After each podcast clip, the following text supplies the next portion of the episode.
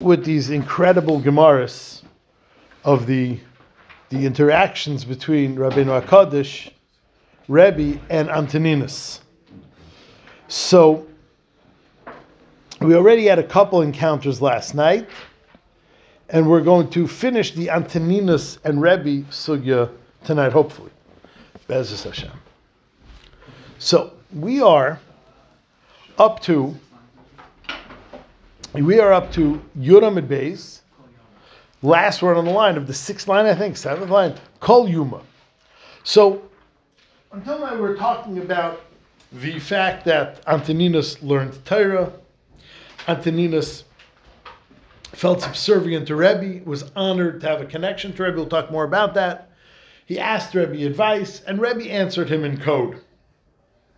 Because if you would answer him straight out, then it would get back to the Roman officials that that they're not going to be having Antoninus has anything to do with the Yid, and of course they probably would blame the Yid before they blamed the Antoninus. So therefore he kept it quiet. Now we're on to a new stage in this, this, this relationship between Rabbi and Antoninus.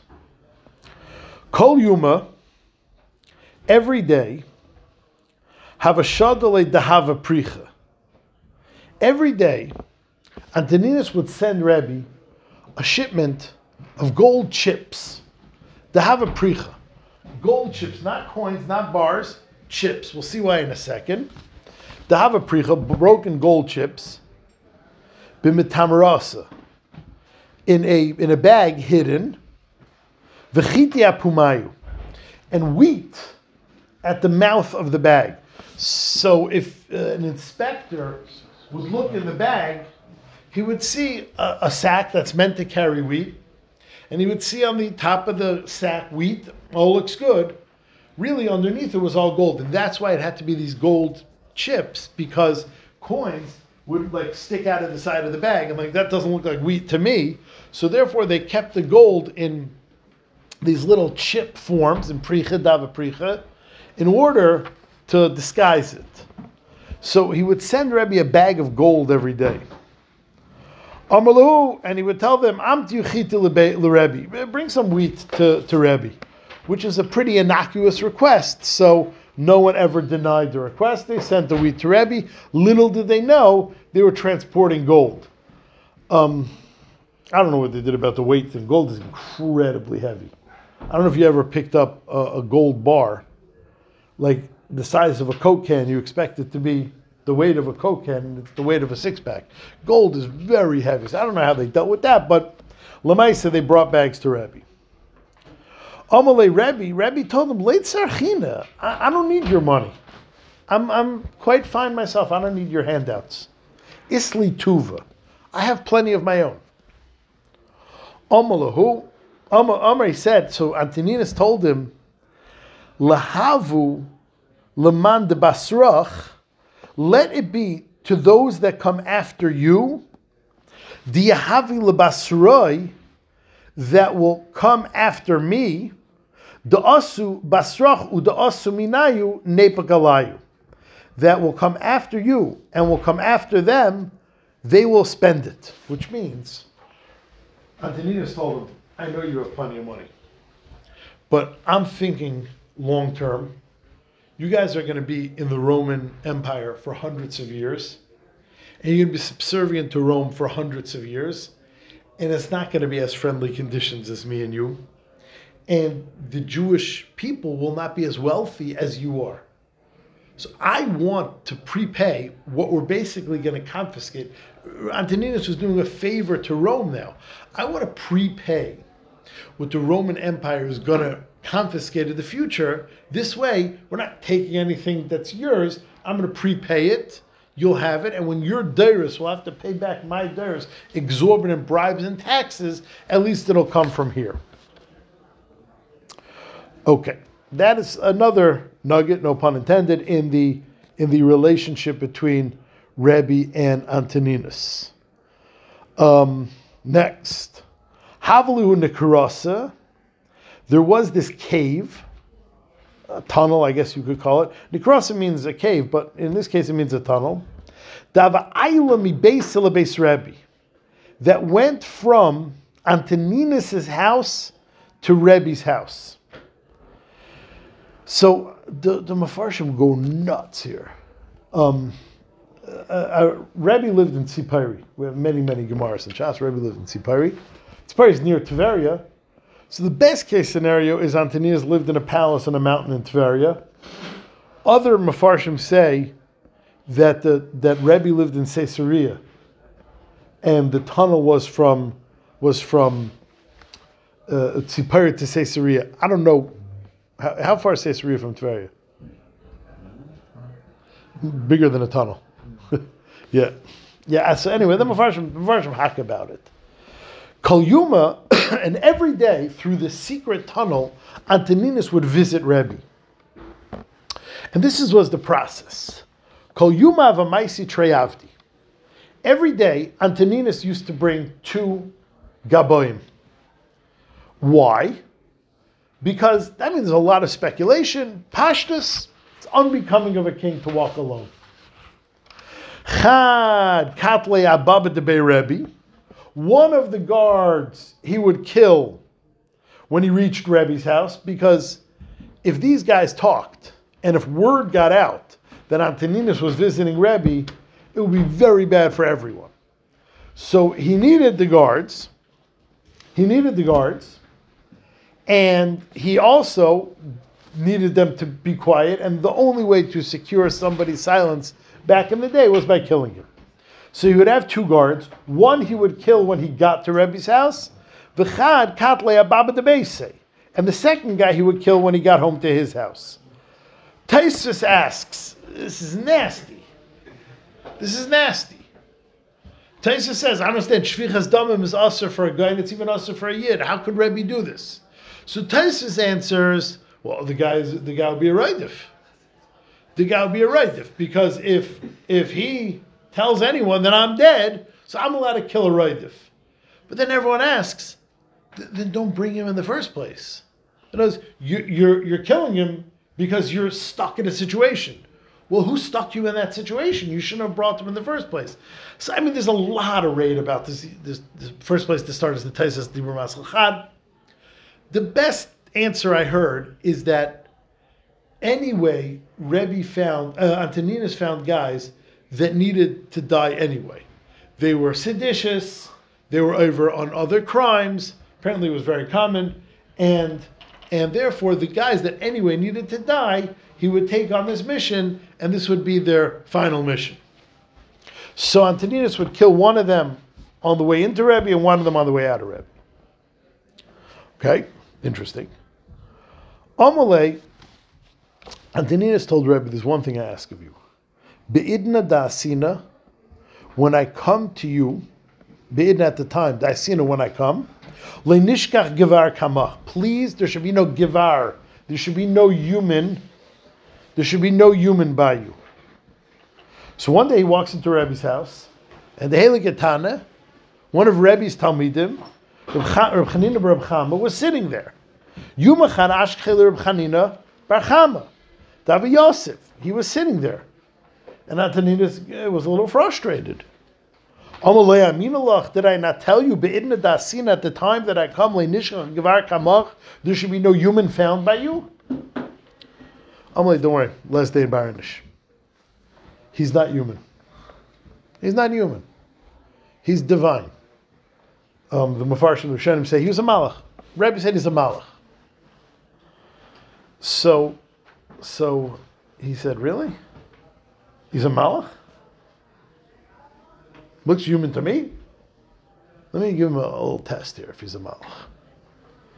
He told Reb Chanina Bar Chama, uh, go outside and, and please wake my, uh, my servant who's, who's sitting outside. Now, you and I both know the guy's not sleeping. The guy's dead because Rabbi killed him on the way. Rataninas killed him on the way in. So Amalei Lahu Avda he said, go, go tell, Amalei ve'ema, Amalei lema, there's different size.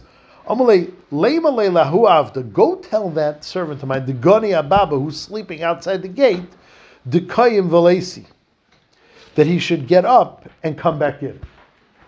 Now, what Antoninus was doing was testing him If you're a malach, you'll know that he's dead. And you're not going to go and check. If you go and check, you failed the test. Which means, Antoninus walks in, there's someone there. He says, Rebbe, I told you there shouldn't be any humans here. Rabbi says, it's not a human, it's a malach. Really, it's a malach? Hey, go, go tell that servant that's sleeping out there. If he would really be a malach, the malach would know what's on the other side of the door. He's like, he, he's dead, he's not sleeping, and he would have passed the malach test. He failed the malach test. He went outside. So, Ozil Reb Chanina Bar Chama, he went. Now, at that point, he had failed the test. He went outside. Ashkeche He found the guy was killed. Oh, shoots. What do, what do I tell the boss now? I mean, like, sometimes you find something and, like, uh, uh, there's no, no good way to report this. Hey, Chiyevin, what should I do? If I go tell him that he's dead, if I go tell him that he's dead, can't do that. Ein meshivan al kalkala. There's a rule. Never inform bad news. Don't be the bearer of bad tidings. Everyone brings their Ben Yehuda Chassid and Sefer Chassidim that says that's only when there's no tayelis in the saying over of bad news. But for instance, if let's say Chashem, a doctor has to report bad news, well, there's a tayelis. Tell the patient or his parents, you know, the, the kid has such and such wrong with him. The course of action is medicine, surgery, whatever it may be. If there's a tayelis in telling over the kalkala, you do it. But just to share bad news, you don't do it. You can say anything as tayelis because it will inspire you to do tshuva or something. You, you could say that. But apparently, Rav Chaim Rechanina But wasn't. that's, that's not what the Baltimore Scoop wants to do. To be ma'aretz to do tshuva. Not sure what you're referring to, but it sounds like you're referring to something very specific, which which passed me over. No, not really specific. Why is that the bad? Much worse news that he failed. With that, I'm, that I'm in trouble. Yeah. Right. yeah, yeah, I know. Yeah, but he would not violate it. I'm like, Ame Shivan al Kalkala. Ame Shivan al Kalkala. I am not saying over bad news. So he's like, oh, what should I do? Ashvike v'azil. So option B, option A is to tell the truth. He's dead. Nope, not doing that. Option B, option B is usually the truth. Option A is rarely the truth. Option B is the truth. Uh, sorry, option A is the truth. Option B is I'm out of here. Just, goodbye, bounce. I'll just run away. I'll extricate from my, myself from the situation. I'll see you later. Ashavke. I'll leave. And walk away. Come zalzalina b'malchusa. That's a zilzal malchus. So you don't do that even to a not Jewish king. It's not right to be mizalzal malchus. So he said, I got to go for option C. I got to do tchisa mesim. But rachma levachaye. He davened by rachme. He made him back to life. V'shadre, and he sent him on his way. So Rav Chaim Bar Chanina, or Chanir Bar Chama, thought, okay, now pretty good. I passed the non-human test. Like now Antoninus is going to be happy with me. Which means he thought I'm not a human. I thought I'm, I'm a mere human because I didn't know he's dead. Okay, I did Tchias Hamesim. That should, that should that should appease Antoninus. Eh, Antoninus said, not impressed. Not, I'm not impressed. Yadana, I know Zuti de Ispachu, the smallest guy you have, you- you- your smallest guy, league minimum, Mechayim Mesim, is able to do Tchias Hamesim. So uh, Antoninus said, I'm not impressed, and I repeat my request. When I come, please don't have anyone there. So I want to stop for a second here. Because there, I got the Tchias Hamesim. You have to come with that twice. Yeah, yeah. From this day, it's easier the second time. You should know. Um, so, the, so here we have like a Tchias Hamesim of some Roman guard who, like Yankee just pointed out, probably was Machayim Mesim for a half hour. The asks, Elisha Hanavi was Machayim Mesim two people, and the Navi makes a huge deal about it. It even says incredibly, it was Pishnayim Ruchacha. He doubled his Rebbe, Eliyahu Navi. Eliyahu only was Mechai Mason one person in his life. Elisha was Mechai Mason two people, halfway of a fella. And now we're talking about Eitana, hundreds and hundreds and hundreds of years later, and Antoninus isn't impressed. Yeah, shkayach, anyone can do that. I've seen that trick before. All you guys, the, the, the least amongst you can be Mechai Mason. It's incongruous. How do you have Eliyahu and Elisha, Eliyahu Hatishbi, you know, the Mamish Eliyahu Malach Habris, he, Mechai Mason, one time, because you got to put his hand on his hand and his face on his face and his, you know, everything had to line up. It was a group, big deal. It's a whole to do. We lay in a haftarah about it. And, and, and the smallest amongst you could do that. It's a stark akasha. So the Leshem, the Leshem Shvei V'Achlama. So first of all, this week's parsha is Leshem Shvei V'Achlama. Second, the Leshem is Rav Elyashiv's grandfather. The Leshem was the last of the great Litvish Mekubalim. So there's a sefer called Leshem Shvei V'Achlama. So the Leshem Shvei V'Achlama says, an incredible thing over here. Betchilas Bayesheni, Kisha Avra, Hanhogas Ha'am, Mehanaviyim Lachachamim, said the Leshem, at the beginning of Bayesheni, when the mantle of leadership passed from the Nevi'im to the Chachamim, Nizgala Lechachamim Kol Razeh HaTorah. At that time, the Chachamim had bigger, broader understanding of the Torah than the generations before before them. In fact, the the Leshem brings from the Medrash Echolas to Rishmal Kain Gadol. There's a Medrash called Echolas to Rishmal Kain Gadol. All of you know the Medrash Echolas to Rishmal Kain Gadol because he's the one that says that when the the Aron is open for Shleisha Svarim in Shabbos Shkolim or, or in Shabbos Chanukah, it's a school at Tadav. That's that's the famous Medrash Echolas. But it's a whole Medrash. He brings from the Medrash Echolas as follows: Shatayra nitna b'Sinai. Yes, the Torah was given on Sinai. Avol. Get ready for a list of adjectives. Hadara v'yakara. Its its beauty and value. Kavuda v'gadlusa. Its honor and greatness. Tefarta. It's teferes. A masa v'fachdasa. Its aim of a fachad v'yirasa. Oisher v'ga'oina v'gava. Zivasa v'zivasa. Uza v'azuza. Memshaltu gvurasa. That list of adjectives Leinitnu achenivne habayis ha'achar. An incredible zach. An incredible zach. That, that, yes, the Torah is given Har Sinai. The full glory, the power, the Yediyas HaTorah, the mastery over Torah was not in practice until Bayesheni. That's how the Leshem wants to answer this Gemara. That, yeah, for Elisha was a big deal. But comes the time of the Seif Bayesheni, yeah, no biggie. That's that's the Leshem's answer. Incredible. What's the pshat? I, I don't I don't know the. I don't I don't you know I don't claim to know anything from the Leshem. I give a stab at it. When the Torah was given on Har Sinai, it was an unfinished product. When the Torah was given on Har Sinai, it was meant to be darshan with all the Yud Gimel and Dreshas. It was meant to be all the hekishes, every Mishnah we have, which is a limit from the Torah. By Bayi Sheni, it was after Anshe Knesset Gdela. It was after, at the end of the Tekuvas Hatanoim. It was when the Torah was fully darshaned. Once the Torah is fully darshaned, then it can be fully appreciated and it's unlocked.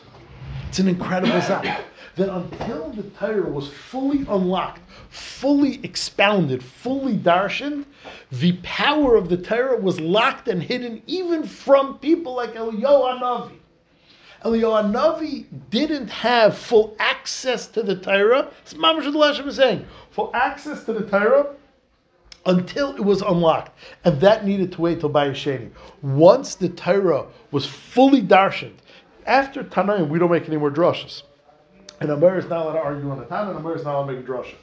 At the Tkufa of Bayesheni is when Torah Shebaal Peh was fully developed, and the and the Mishnah and the Drushes and the Midrashim of Torah were finally out there, the Torah was unlocked. Once the Torah was unlocked, the gift of the Torah, the power of the Torah, the Yediyas HaTorah was out there, and, and it was able to be it was able to be fully appreciated, and that to the extent that a Tana, it's much less of a big deal for a Tana to be L'chaim Esim than for Elisha and Eliyahu to be L'chaim Esim. An amazing shl- uh, lesson. The other medrash with the, the Moshe Rabbeinu didn't, didn't understand why they're getting Torah until he saw Rabbi Akiva was going to be Doris Tagin, which he didn't understand. And then he saw, yeah, good, good sushta, good sushta, good sushta.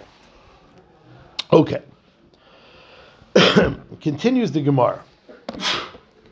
Um, uh, let's just do, let's just do this Taisus, another incredible zach.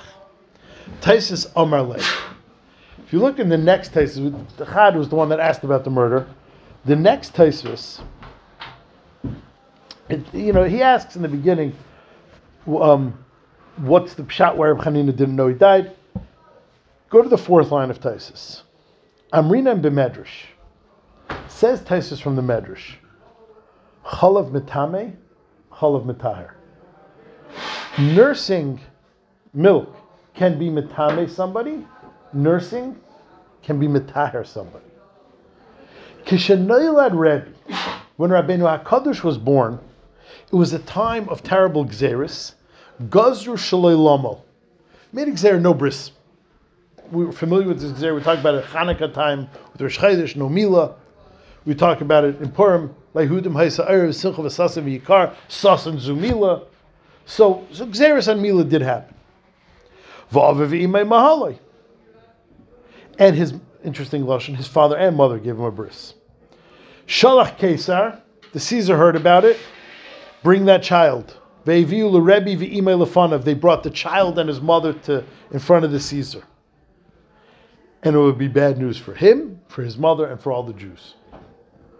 What Rebbe's mother did, she quickly switched her baby for one of the babies in the palace. Sit here. Rebbe's mother swapped out a baby in the palace for her baby, gave little Rebbe to someone to hold him, and capped little Antoninus. And little Antoninus was now in Rebbe's wife's, Rebbe's mother's hands. And Rebbe's mother switched Rebbe for Antoninus. And like, you know, you don't just walk right into the Caesar. It's, it's longer than waiting at the doctor's office. So for all those hours that she was waiting in the waiting room, she was nursing little Antoninus. So little Antoninus nursed from Rebbe's mother. Achiv Yosef they Kesar. Then, like they called him in, they summoned her in. They checked the baby if he was gemalt or not. And would say, "Ooh, oral." Lo and behold, the baby's an oral. Yutaka didn't violate the law. Upatrum l'shalim, and and they and they said, "You're free to go." And and they asked the cop who wrote up the ticket, "Didn't you write up a ticket that these people did a bris?" What are you talking about? They call the guy and he goes, Yeah, I'm telling you, it's our bris. Vomer Oise Hegman, and that cop or whatever Hegman means, Ani Reisi Shemale. I say, Yeah, yeah, I saw that kid at a bris. El Baruch Nisim. Listen, these Jews, miracles happen for them. HaKadosh Baruch Hu made the bris disappear, and the kid looks like an oral.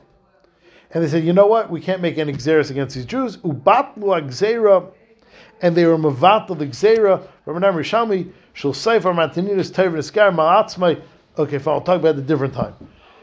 Says Taisvis, you see the power of kosher and milk. We know from Moshe Rabbeinu the great harm, the great risk in nursing from other milk, and that's why Moshe Rabbeinu refused to nurse from the people in Pharaoh's house, and they had to call his mother to nurse him. But but we see, says Taisus, incredible, the power of Yiddish mama, that's what made Antoninus into what he was. Mamish incredible. Did he know this whole switch thing happened? Who, Antoninus? Yeah. I don't know. I don't know. So, so, like this. There's a Sisei Chachamim in Brachas. The Sisei Chachamim in Brachas. The Gemara in Brachas has a list of the different tefillas that each of the Tanoim and Amoraim added at the end of their Shemon Esrei. So Rebbe's tefillah is what we say every morning after Berachas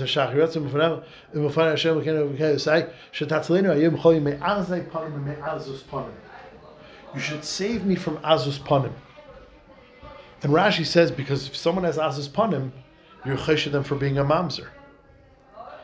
Why would Rebbe, specifically of all people, have in his prayer after Shemon Esrei, save me from the appearance of being a mamzer because people will think I'm a mamzer. Why would Rabbeinu HaKadosh, Rabbeinu HaKadosh has pristine yichus. He's a ben achar ben of David HaMelech. He's a ben achar ben of Hillel HaZakin, who's a ben achar ben of Shevet Yehuda.